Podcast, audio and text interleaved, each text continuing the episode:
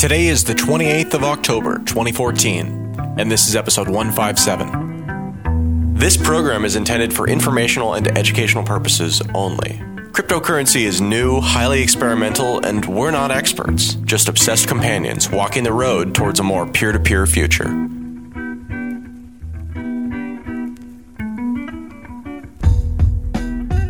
My name is Adam B. Levine. Welcome to Let's Talk Bitcoin. Today we've got a bit of a roundtable. I'm here with Stephanie Murphy and Andreas Antonopoulos, Hello. Hi. along with guest host Pamela Morgan of Empowered Law. Hi, Pamela. Hello. The topic of today's discussion is BitNation, currently selling a crypto equity token called XBN as they raise money to create decentralized, blockchain powered societies. We're joined by founder and CEO Susanne Tempelhof. Thanks for being here, Susanne. And thank you, Adam. It's great to be on the show. And thanks so, so much for having me on. So, Susanne, before we get into kind of the nitty gritty on this, can you explain to us from a high level what the intention is with BitNation and specifically what problem you're trying to solve and why this can't be done with just Bitcoin?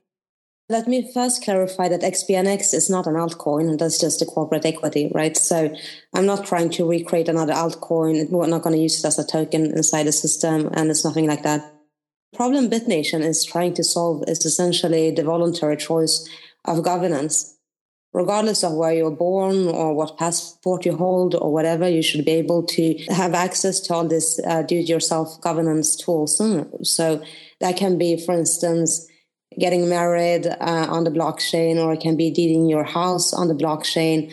It can be uh, starting a company on the blockchain. And uh, I mean, we also cover stuff like security and diplomacy and essentially everything that a normal government does. So some people, you know, say that, oh, it's better to not have governments at all. But we come from the belief that essentially people do want governance and people also want ease of governance, meaning that there is one to go to provider who uh, assembles all those different things. So let's say your house is on fire. You don't want to sort of sit and sit around and think like what fire company you should call, right? You just want to have one number to call and, and people to solve it instantly.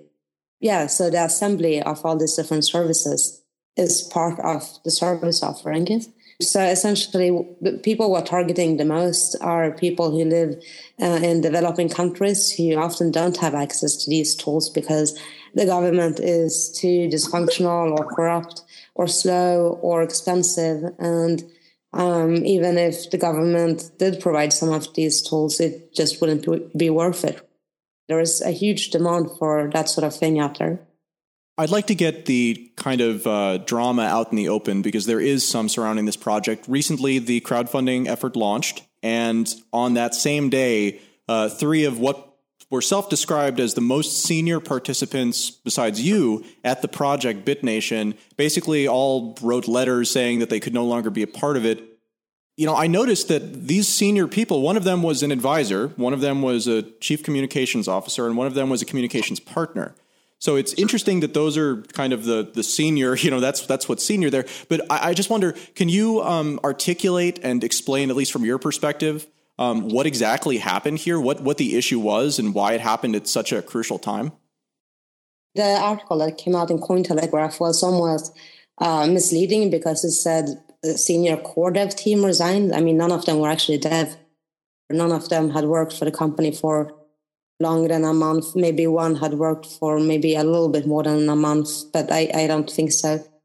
So they were all very new to the company uh, and yeah, not particularly key. So, so, that's misleading to start with.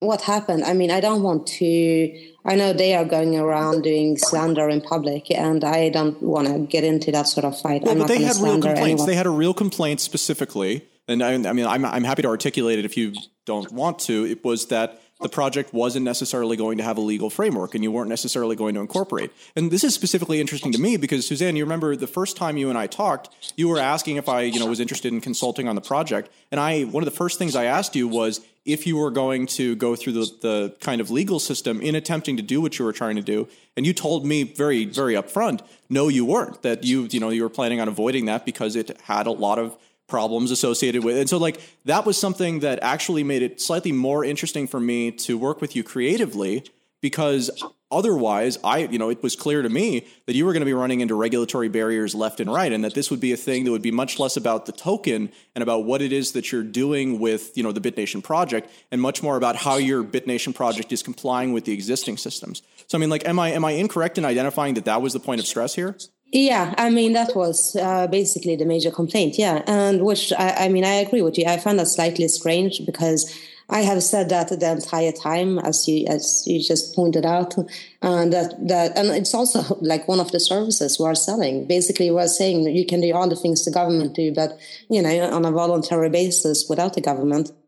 I mean, one of the things we are selling is indeed corporate incorporation on the blockchain and these people knew about that from the start. Uh, so I just think it's very weird, like that they came out the day of the crowd sale.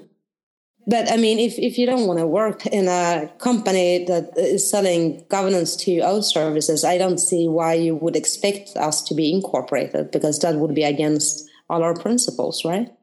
Let me ask a follow up question to that, Susanne. Uh, you are presenting BitNations as an alternative to government, and you propose that you will be offering governance services for individuals to participate in voluntarily. So, on the one hand, I can understand your argument that you will not want to incorporate with the state in order to provide these services.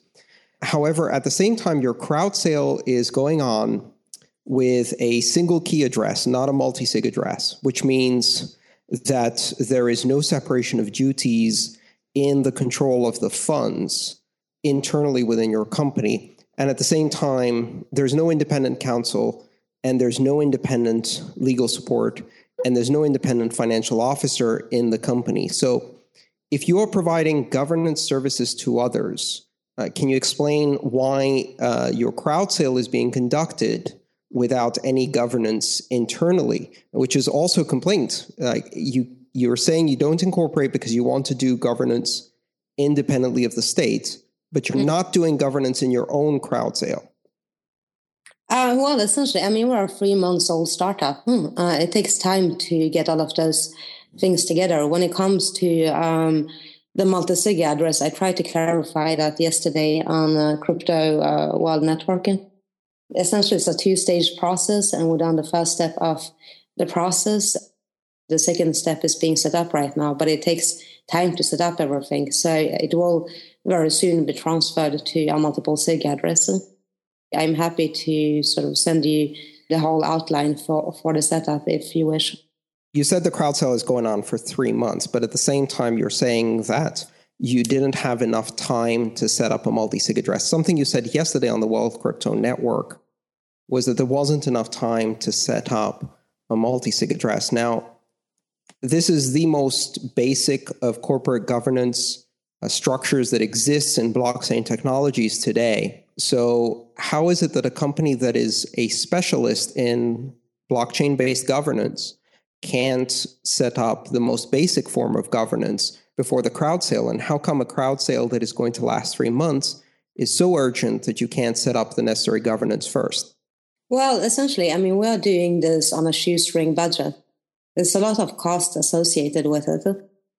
To keep on doing the development, that's why we set up the crowd sale around different benchmarks, right? And so even if the crowd sale goes on for three months, it means we can still release money when we meet those development benchmarks you know, we should have started with the whole uh, cold wallet storage setup and everything a little bit earlier. We are absolutely right. And we have done everything we could in, in that amount of time. So uh, essentially, I mean, if it wasn't for like all the drama of essentially Vend pulling out the sales model in the last minute and we had to rebuild all of that and which took uh, about 48 hours to get that back up, that wouldn't have been a problem. So it was a lot of unexpected circumstances, and that's really regrettable, you know. But those things happen. It's a startup, and that's startup life. You know, it's it's not going to be perfect at the outset. It will take time to make it good. Well, right now, um, only one person has control of the crowd sale funds through a single key. Can you tell us who that person is? Well, right now, that's me. I have a separate cold storage wallet, but we also have uh, a watch only wallet, and we're setting setting up the second steps right now. So that will change very soon. Can you describe what you're doing in terms of the second steps? Yesterday, you talked about some cold storage and offline signing devices.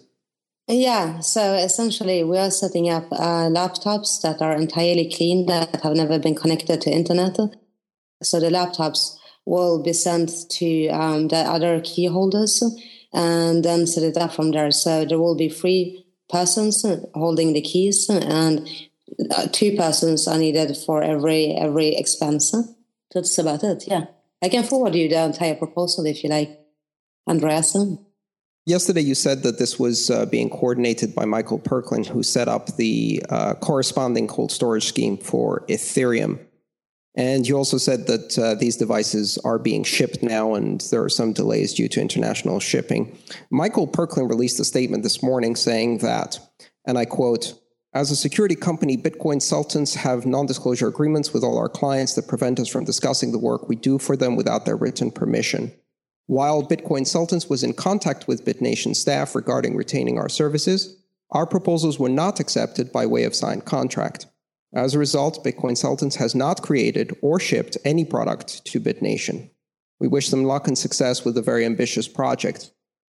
Now, this directly contradicts the statements you made yesterday that you had used the advice of Bitcoin Sultans and specifically Michael Perklin, who designed the Ethereum solution, and that these devices were already being shipped to the key holders and key signers. Can you address these uh, statements? Absolutely. So let me clarify one thing at a time. Uh, in terms of using uh, Michael Perklin's services, we have been working for several weeks on setting up everything. So yeah, the contract was not signed because we made several amendments to it, etc. That was just signing the, the actual contract was just a technicality, you know. But in terms of the computers being shipped, I think there was a miscommunication yesterday. What I was trying to say, I was trying to outline the next steps and to manage expectations that it will take some time before the multiple sig wallets appear because we need to ship the computers. We need you know it's it's a lot of work to install everything etc so i was saying that in an attempt to manage expectations i wasn't referring to the shipping time saying that that was what was causing delays.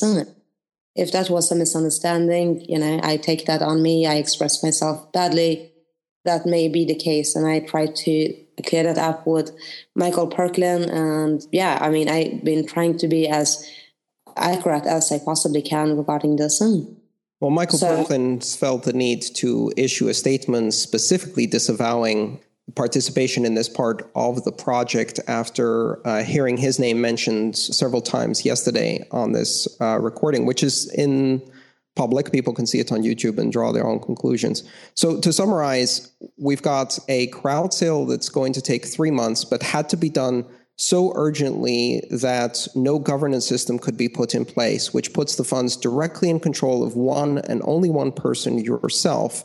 I mean, the, shouldn't this be a burn for people? I frankly find this very disturbing that a company that is attempting to set up private governance has no internal process for governance. And this is directly supporting the complaints made by the people who departed, who said that exactly this structure and lack of internal structure and governance was the reason they did not trust the company.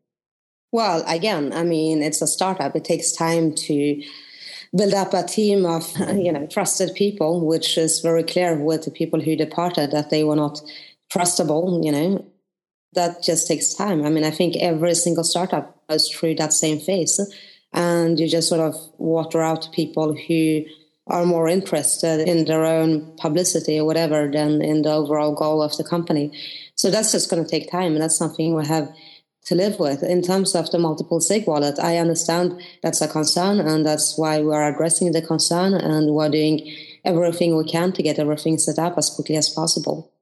Who in the company is responsible for governance at the moment, either operationally or technically? Do you have any governance technology or governance operations experts within the company at the moment? So, can you please clarify what you mean by governance?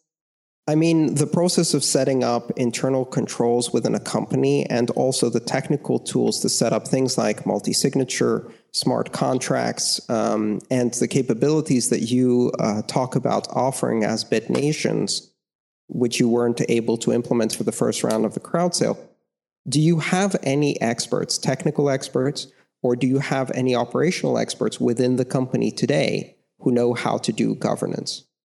It depends what you, again what you mean by governance. If you talk specifically about smart contracts and that sort of things and internal just process- accountability right andreas? Is that what you're saying? Well no i'll be very very clear. There are a number of technologies being mentioned in the bitnations white paper including uh, smart contracts, uh, smart property, using the blockchain as a registry and permanent record, as well as frequently multi signature technology. Of all of those technologies, the most practicable and most accessible to everyone today that's been existing for more than a year is multi signature.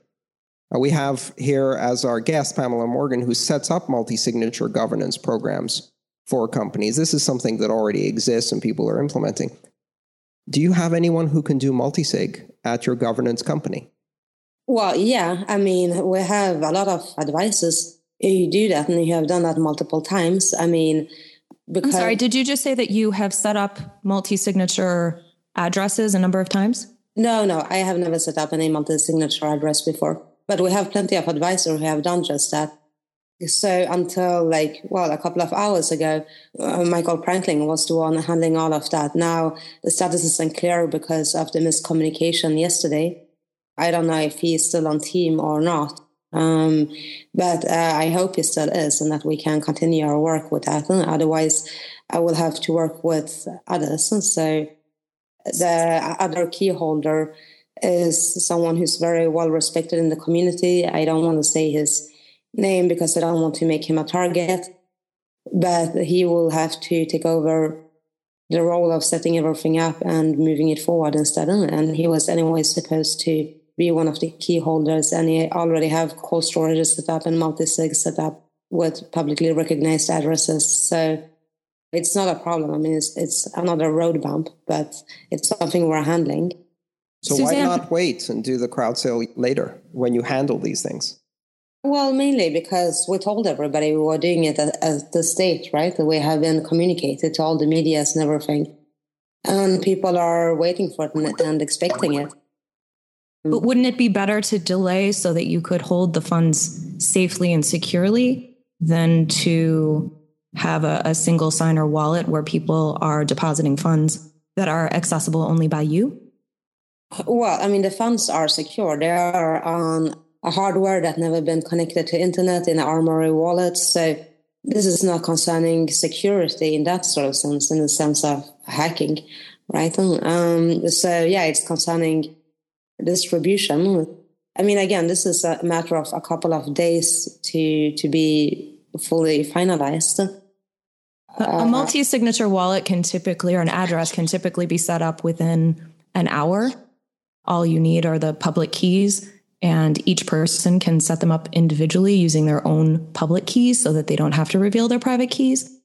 So I'm a little concerned or confused as to why it's taking BitNation so long to do that when anyone else can do it in a matter of really an hour. Well, because essentially uh, it was a really ambitious plan to buy hardware, clean hardware, new laptops, and ship them around, etc., which would take more time. So we did it in in two steps. But if you're suggesting that we can have a temporary multi-sig that can be set up within hours, I don't know in terms of security how, how that would work or if that would be more or less secure. I would need to speak with um, the other key holder about that, but I would be happy to explore that option with you. The multi sig issue, like a lot of this other stuff, really has more to do with the fact that this project is aspirational and you know, it's you've you've identified all of these technologies that can solve all of these problems. And it sounds like the reason why you're fundraising is because you want the funds to be able to put together the team to pay them to then make all of these connections and build all of the essentially connecting platforms to make them more useful than they are by themselves. Am I on the right track? Right. Absolutely. And I mean, it's not only technology. I'm very curious, you know, given the opportunity to do this again, what would you do differently?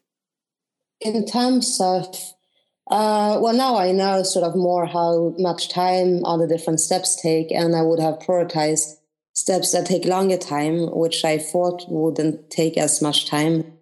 For instance, the whole cold wallet thing, all the, the writing and stuff. So yeah, I would have put that more in priority in the beginning and delayed other tasks until later. That's a learning experience, right? In terms of hiring people, it's it's quite challenging because with this type of aspirational project uh, that is very open and community focused, you want to let everybody in essentially. So due diligence on people is somewhat counterintuitive, um, but I should definitely have done much more due diligence on some people before letting them into more of you know the sort of management level. You just never know who, who you hire really. So so that's also something you learn along the road. That was actually one of the other complaints that the developers who left BitNation had. It was that the system was really not secure. There were volunteers being brought on that weren't paid, but they were just kind of, you know, allowed to go into the project. And they were really concerned that someone might have malicious intent and potentially have access to a lot of people's personal data once people started to, you know, trust BitNation or whatever. What mechanisms do you have now in place to vet people? Because governments historically attract people who are corrupt, you know, power corrupts. and what are you doing to address that? Well, uh, one thing I learned obviously is to talk to former employees and former business partners of people. A lot of them who came to me afterwards, you know, and said like, "We're so sorry, the same thing happened to us." First of all, they weren't devs, you know. I just want to clarify that once again. But anyways, I mean, there were people who been, you know, in the community for a long time. So I thought that because normally pe- people don't want to come across as assholes in the community, and so I thought that was a way to preserve it, right? Uh, in terms of security, I mean, we have through Cloudflare, we have DDoS and all of that set up. Um, so I mean, we we have done basically most of the security measures I can think of for what is a counterparty crowd sale. Obviously, when actual platform takes off, then we'll have to revisit the security strategy and make it much more rigid. Yes, I mean, it's true that everybody worked on a voluntary basis. That is the nature of the project. What I told everybody when, when they joined was that if crowd sale is successful, they will get a back pay of salary, you know, if that's the agreement. And if it's not successful, nobody gets paid. I mean, that's how you have to operate at this sort of like swarm type organization. In terms of governance, to get back to your question, Andreas, essentially my government strategy, if you want, is based on holacracy and the book from Rick Falkvinge, Swarmwise. And he's also personally advising me very often on how to manage different things there he outlines essentially how you build a grassroots organization based on volunteers. So that was a conscious strategy from at the outset. I was actually watching BitNation, the website, to see when the white paper would be released because we actually had plans to interview you last week, Susanne, and that didn't work out. But I was watching the uh, website to find the white paper because the crowd sale was set to start at that point the next day, and the white paper still was not available. The white paper wasn't up until very recently before the crowd sale started. The development plan and the business plan also were not released until very shortly before the crowd sale started.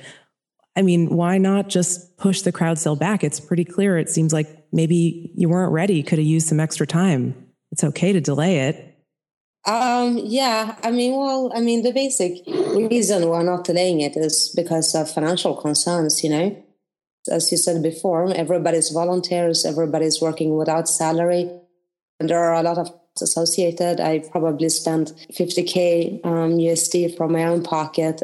We just can't, you know, work forever without financial resources. And also because we had set that date, I know people in the Bitcoin community is quite connected and travels quite quickly. But outside of the Bitcoin community, that's not really the case. And so the information on why the crowd sale is postponed, you know, will be a lot harder outside of the community to to propagate. That's it seems like though that the trust of people in the Bitcoin community, especially for a project like this, where you really are asking for a lot of trust, you're asking people to trust you with their personal data, with managing things about their lives. That's what government is or governance is. In the long term, it was pretty tight lipped before the crowd sale started. People didn't really have much time to understand what was actually going on. There was no code, there was no white paper. And so, just from my perspective, I look at something like that and say, what's going on with this? Well, I have a slightly different perspective about it, probably because of my own background. I mean, I've been speaking about this for about 10 years. I did a TED talk about it two years ago. I've been working on a book on this exact subject for nearly two years. I know in the Bitcoin community it's not that widely spread, but in the sort of governance communities, uh, it is, uh, what can I say, like expected idea. From my point of view, actually, the project happened rather late. You know, I would have probably wanted to kick it off a year before. But at that time, I didn't understand how much of these problems the blockchain technology could solve. So that's why I didn't kick it off before, actually. I mean, I guess it's just two different perceptions. In terms of like a corporate setup, the company is only three months old. That was big, you know, between starting to set up the company to doing all the things. But on the other hand, a lot of people have seen a lot of crowd sales and people know quite well how crowd sales goes, right? My sort of personal assessment was that actually three months was quite right with time because the process is so outlined and formalized by now. So everybody pretty much know, you know, you use counterparty, publish a white paper, set up a website, you know, communicate your idea. I mean, it didn't seem to me as three months was particularly outrageous. We've seen a lot of crowd sales that haven't necessarily produced results. Like I think we've had some bad experiences with crowd sales as a community in the past. But I actually want to ask you a, a different question if you if you're willing, and that is like, how do you see physical world governments interfacing with BitNation if someone tries to secure land rights in a developing country, South America or, or, Africa, for instance, what will the local government have to say about it? Won't, won't they just take the land and not care about what the blockchain says? Like, how does this interface with the real world? I used to work with uh, governance problems, governance issues for nearly seven years as a contractor. So I'm quite well familiar with those exact problems in the developing world. The truth is, I mean, this is stuff that every government is trying to figure out how to do all of these things because what happens is that when when you can't secure certain things like land, which means people can't take credit on, on their land, they can't invest in the land, and it creates a lot of conflicts. Or if they can't incorporate that, means they can't expand, they don't have economic mobility, and all of those things leads to great insecurity arguably, one could say that what kicked off the Arab Spring, for instance, was the perceived lack of economic mobility due to administration, due to other things and corruption, etc., inside the system. Yeah, so I actually been approached by several people, both from the US government and and others who want to look into the system and use it themselves. And so what I tell them but is to use it themselves, like how are they going to be using it? Governments have one tool, and that's force why wouldn't they just continue to use the hammer and make everything look like a nail, even if BitNation is offering a voluntary solution? I mean, that's what I'm sort of telling them. I'm like, well, you know, everything we'll do is open code so you can fork it and try to provide people the same thing in a centralized top down sort of fashion. I think will be very successful as an approach. But my point is that, you know, governments are afraid of unrest. And if someone regardless if it's them or not them, providing an alternative that will give people more uh, economic mobility and be able to settle local disputes that the government is unable to settle. I think most governments should realize the benefits of that, especially since they don't even have to pay for it or implement it themselves. Okay, yeah. So local disputes is one thing if everybody agrees to be bound by the system, which is maybe another problem are you expecting someone to have a BitNation ID and have a government recognize that as like a foreign passport or something like that? I just, it's hard for me to picture them, even if it's such a great system, jumping on board with it. Yeah, I mean, in terms of the ID system, yes. Um, no, I wouldn't call it. I mean, we will call it a passport, but I mean, it's not a passport in the sense of a travel document, right?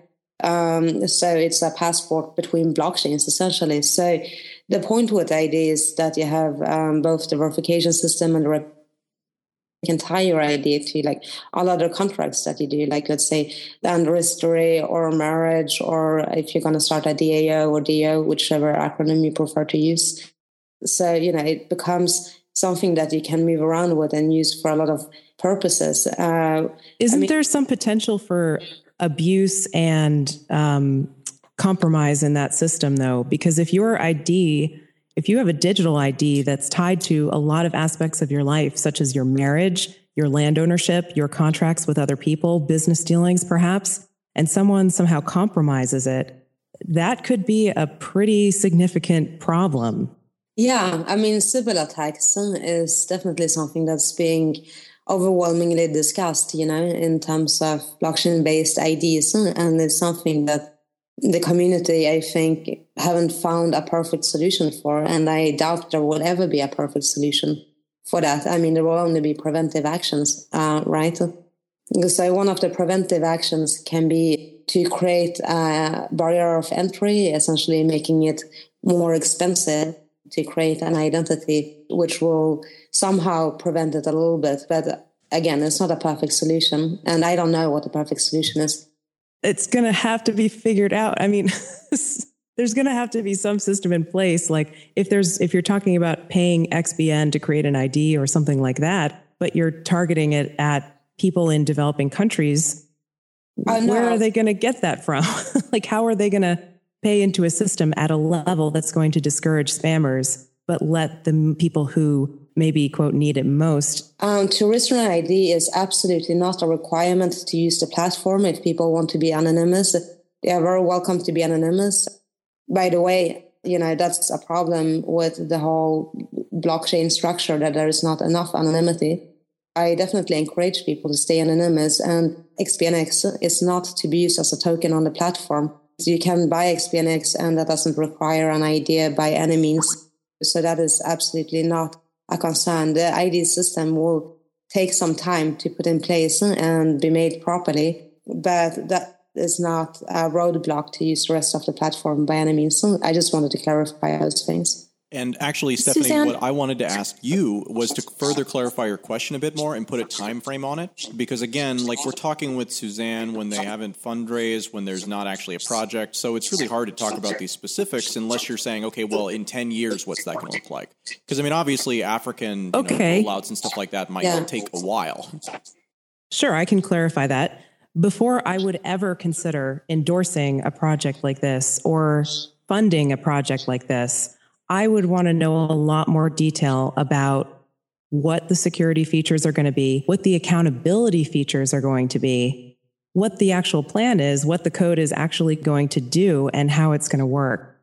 And I still have a lot of questions, including about the ID system, but really they extend throughout the whole thing. Uh, we do have the white paper and the dev plan, and that is uh, on Google Docs and open for everybody to comment on you know it's it's not perfect but it's a window of opportunity. We have our skype chats uh, with a lot of community members in them where everything can be discussed freely etc and just like counterparty or Ethereum, etc so i mean is we the, do have, have a lot of insight and openness is the biz plan available susanne? Because i don't no, see it. No not yet because of all this craziness particularly with Vend pulling out the sales model in the last moment. We haven't had time to finalize it. It wouldn't take very long to finalize, but it's just been so overwhelming with the sales model rebuild and the Counterwallet issues and, and all of that. So, but the term uh, sheet is still available as well, right? Yes, that's available. In the term sheet, you refer to board meetings. And I was hoping that you might be able to tell us who's on the board of BitNation. I want to take the time to find really good people and do really thorough due diligence on them because that have been one of the problems in the past that I did not do enough due diligence on people who proved to be not very good. That's something that's going to be built over time, but I want to take the time to build it properly and not rush through with setting up a board of people who are not really committed to the vision or not really committed to the project and so forth, so I don't run into the same problems again as I had with some others.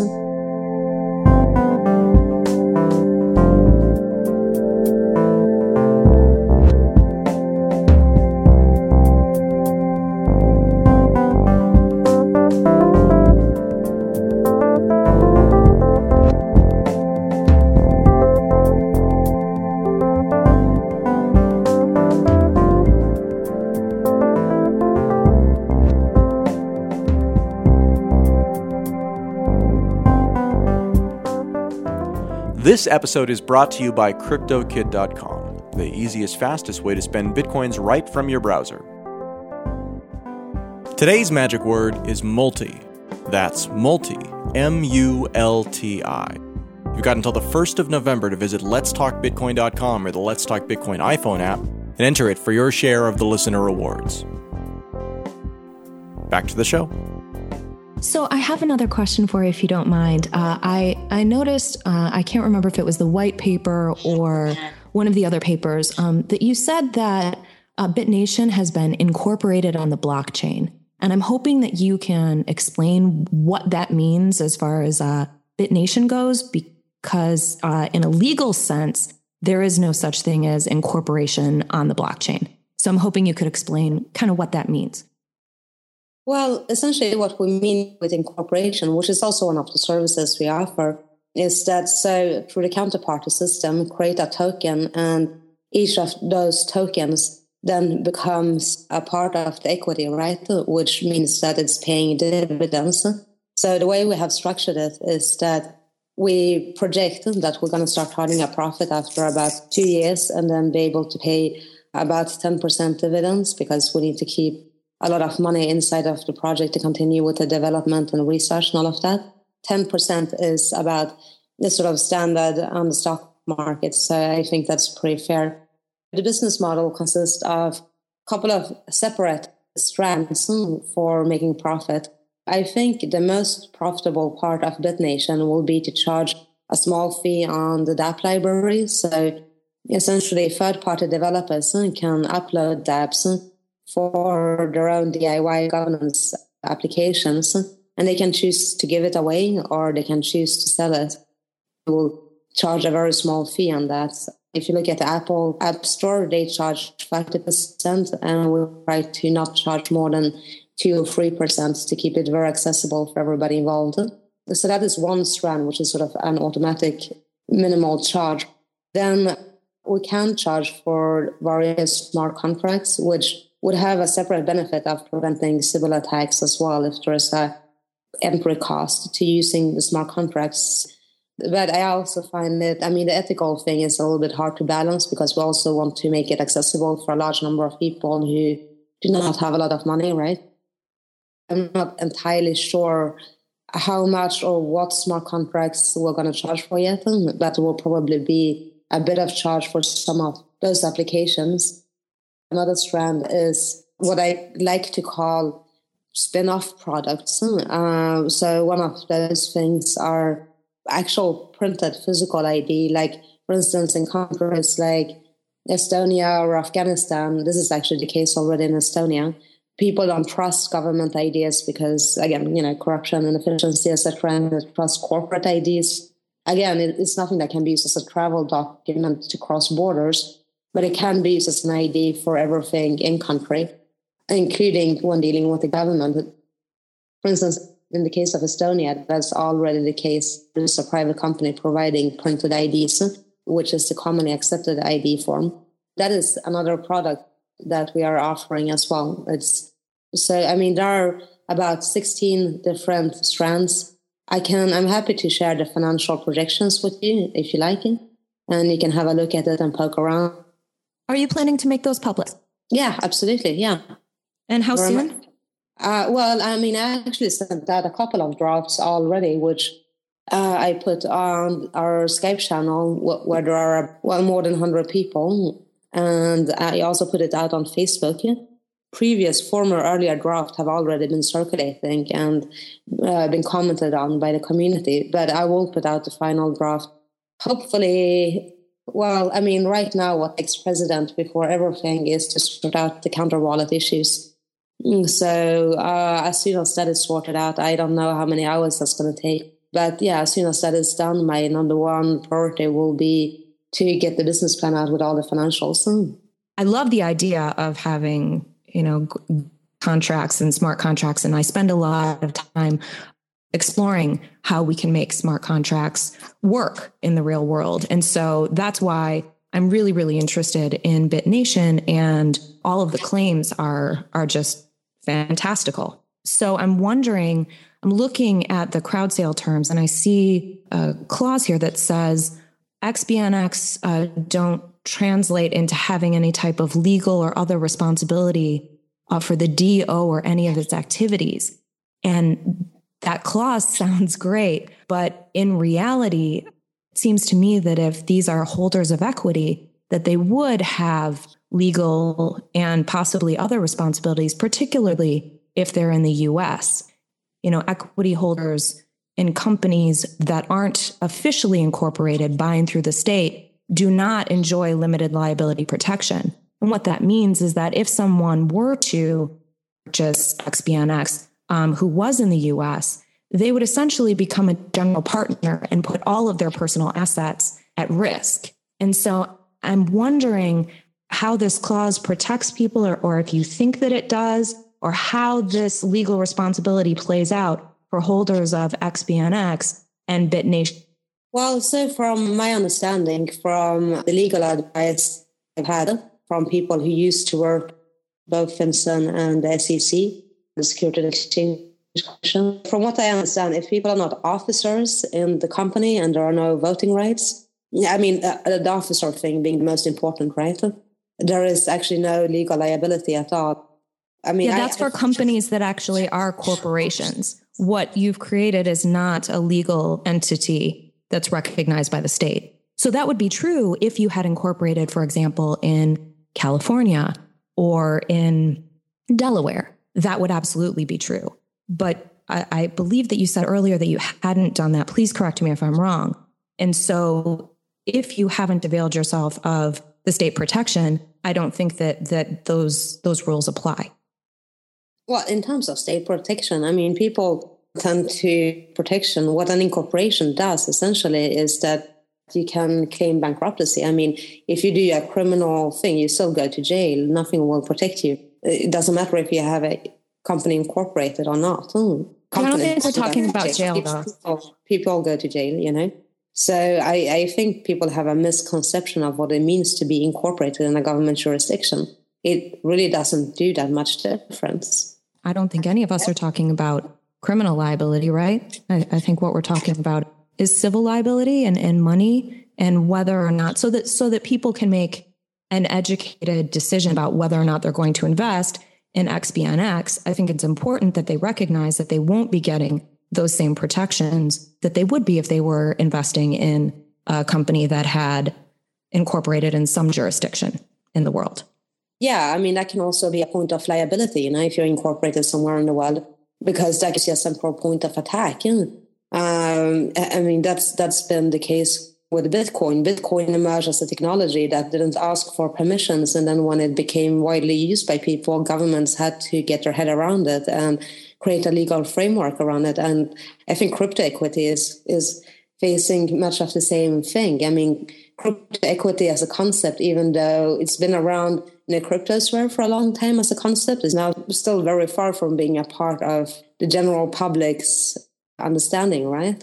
Absolutely. But I think when you ask people to give you money, particularly people who aren't related to you, who aren't friends and family, you're asking them to trust you with those funds. And I think that without some sort of some sort of justification for why people should trust you many people look to the state and those are the reasons why the state has rules about okay you have to have certain corporate governance in place you have to have a board of directors you have to have uh, someone to, to be held responsible, right? And so, as you said earlier, you know, there are companies who we want their board of directors to be held responsible because they're taking individuals' money and they're using it to their own ends.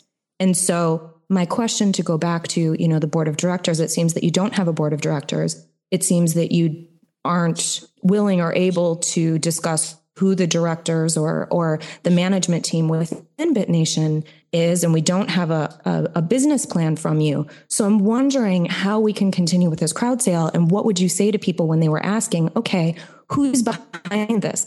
Should we be trusting just you, Susanne? Is that what you're suggesting? Well, I mean, the community of developing BitNation, you know, through internal chats, um, through, the chat groups, if you look at the previous documents that have been published, from everything from uh, initial dev proposals, etc., it's been commented on by very high level people in the community.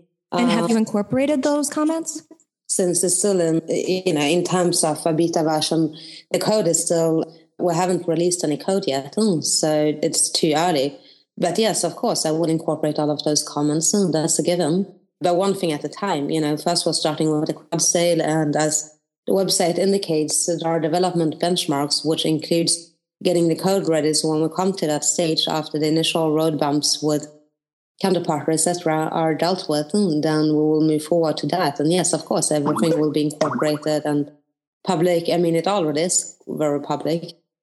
First of all, that in terms of the business plan and the financials, as I said, they will be released very quickly everybody's working as hard as they can. It's just a lot to deal with right now, especially technical problems that we have to put in priority before everything else. Multisig, again, uh, that's also in the working and that will also be done very quickly. All these problems are being addressed, you know. Uh, when it comes to the border, I don't want, as I said previously, I do not want to rush that because I want people who have worked for the company for a while, you have proven themselves to be trustable over time, you have a good track record, etc., etc. So I just don't want to rush the creation of it any boardroom. I'm a lawyer, so I'm interested in, in, in the legal aspect. So forgive me for continuing to ask this, but I see in paragraph eight, it says that this agreement is covered by British common law and any dispute that arise will be resolved through BitNation's dispute resolution platform. And my question to you is that I don't see uh, the BitNation's dispute resolution platform in existence.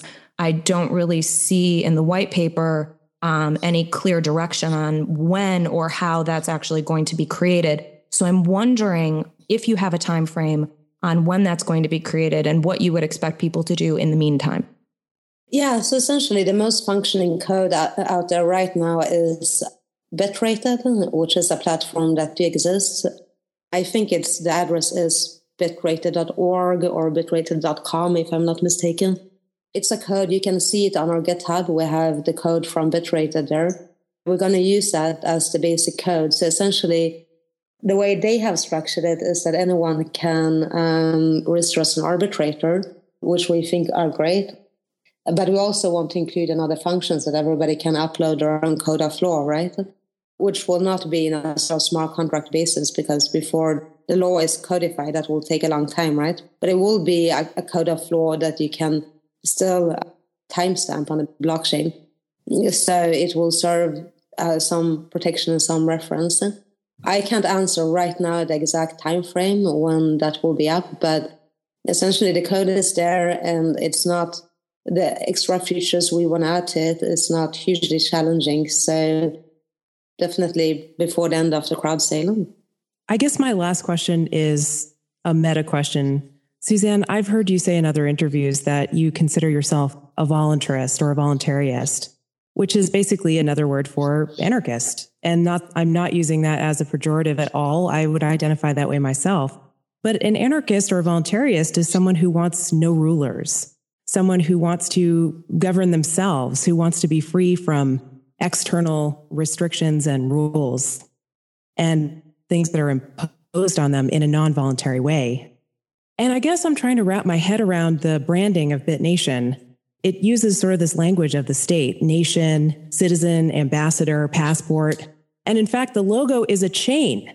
And I know that's a reference to the blockchain, but a chain, it's, it chains you down. So how do you square this whole project and the idea of providing governance services when you also sort of have this identification that you you don't want governance. You know you don't you don't want to be subject to extra governance and you'd rather govern yourself.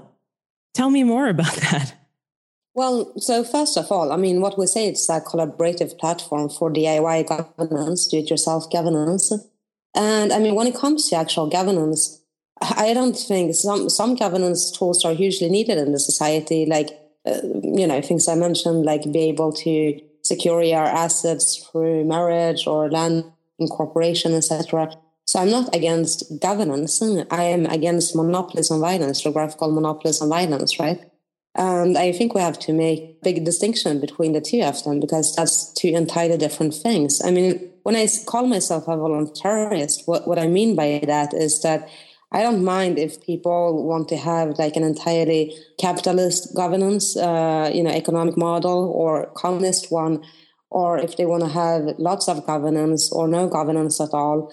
I think that's that's uh, something that should be entirely up to the individual to decide essentially i'm just providing the tool for people to be able to choose for themselves you know in my ideal world in the future what i would like to see is that there are a million of competing governments mm, and if people are not happy with those governments they can create their own or they can choose to opt out altogether of all governance or they can choose to be to, to take services from several different governments all that should be completely modular and flexible. I mean, I want it to be as easy as for people to join, let's say, LinkedIn or Facebook or you know a social media platform. It shouldn't be different to, than choosing your governance service providers.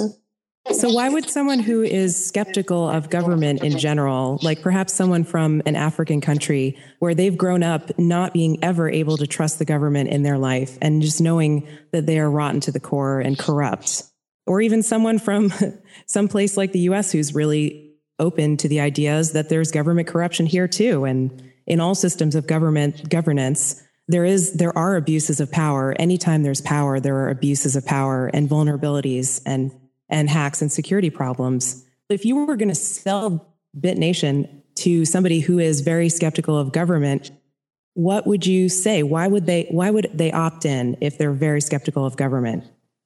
Well, I think there are two questions baked into one there. First of all, in terms of like wanting governance or not wanting governance, I do think most people want governance services, although they're very skeptical of their current governance. I did polling about these issues and the perception of governance, various places from Afghanistan to Libya and Egypt, etc. And even though people wanted to overthrow the current government and they hated it with a passion, they were screaming for more governance, not less. So I think that's a misperception about how people feel in the developing world because from most of the statistics I have seen, that's just not true, right? When it comes to people who don't want to be governed, to, you know, fellow anarchists and libertarians, people say that they don't want to be governed. They still want to, to, let's say, if you get married, eh, you want a way to separate. no, no, I don't, I don't want to get married. we talked about this on the last BitNation. I mean, some people don't want any kind of state or overarching authority involved in their relationship. There are people out there who don't, who really genuinely don't want these services, or they're cherry picking them, the ones they do want, like maybe education through online courses or existing channels. So, I mean, again, why would a person like that opt in? Well, I mean, they are not the target audience, obviously. I mean, I still think they should support the project for ideological reasons. What we are trying to show the world is that you don't need the government to do governance. You know, that even people who strive for governance, and that should be okay. If people want governance, they should have governance, right? That, then it can be done privately, and the blockchain, amongst other things, serve as a security in that regard, as a sort of final arbitrator, if you like. Yeah, I mean, it's just like Bitcoin in a way, right? You may not want a financial system, but replacing the financial system with a smarter and cheaper and more egalitarian system is is better because it shows to people around the world that there is an option to like federally manipulated money, right? It doesn't have to be like that. It can all be voluntary and without geographical monopolies on violence, nation state. I think, regardless if people want governance or don't want any governance, they should support everything that moves it towards a voluntary direction.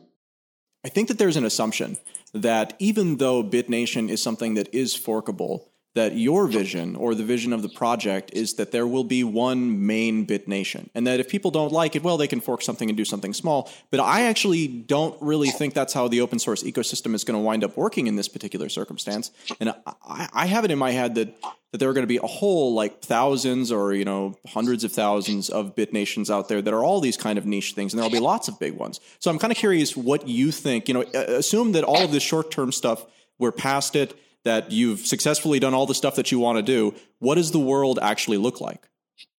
Well, that is my vision for the world. I mean, there are 7 billion people on Earth, you know, um, and I think there should be, I don't know how many, yeah, as you say, hundreds of thousands of different governance alternatives. It's, I, see government providers the same way I see another provider, you know, whether it's restaurants or clothes or cars or whatever, you know, it should be as much choice as people want it to be. And I think there is plenty of room for very many different types of governance and styles of governance. Someone maybe want to make BitNation fork that is uh, for communism, and some may want someone that's specifically adapted to Sharia. And that should all be cool, you know, as long as it's voluntary choice, right? If you watch my TED talk, which I did two years ago, that's exactly what I talked about that everybody should be able to create their own governments and there should be hundreds of thousands of different governments competing in the world. So, really, what it seems like then is that you are, with this project, attempting to break the monopoly of government. I heard you earlier describe the uh, governments as having a monopoly of violence, essentially. And it seems to me that that's the one main thing, regardless of its monopoly of violence or whatever, there is no monopoly in this particular circumstance could I be a member of two different BitNations? I mean, would there would that work simultaneously within such a system? Oh yeah, I mean, you can be a member of ten, uh, depending on their own rules, right? Or maybe some will require exclusivity. BitNations certainly don't. I mean, yeah, you can be a member of as many or as few as you want, or none at all. Of course, I mean that's the point of the system, right? That it's entirely voluntary. I see it the same way as social networks. I'm currently on Facebook. I'm on LinkedIn. Um, I'm on Twitter, although not very actively so. So people in the same fashion should be able to be on as many social networks they want or as few as they want. If a BitNation comes out, a BitNation 4 comes out that tries to enforce exclusivity of their platform, I don't think they will be very popular in the market for a long time. Well, but potentially it might be. And if it was, people could just join that one, and one of the exclusions on it would be that it, you're only allowed to be a member of this BitNation if you're not a member of the other ones, right? Yeah, I mean, obviously, people can set whatever rules they want. So, right? I mean, the voluntary uh, thing, I guess that's what I'm kind of trying to get back to here. I think that there's a difference between voluntarism and anarchism. I think anarchism speaks to whether or not we have rules that govern us, that govern our actions. And I think that voluntarism speaks to whether or not we get the choice of whether to do a given thing. So, if you don't like what you know you're particularly doing with this Susanne, already someone could fork it and try their own, you know, take their own slight spin at it. Although obviously it's much better if that waits until the project has a little bit more of a code base. Yeah, exactly. That's exactly the purpose. This has been my vision for a decade. And it's something I've been talking and writing a lot about on several different media. So that's what I want to see. I want to see a world full of voluntary governments, hundreds of thousands of them. Thanks for listening to episode 157 of Let's Talk Bitcoin. Content for today's episode was provided by Susanne Tempelhof, Stephanie Murphy, Andreas M. Antonopoulos, and Adam B. Levine. Music for today's show was provided by Jared Rubens and General Fuzz. This episode was edited by Denise Levine and Adam B. Levine. See you next time.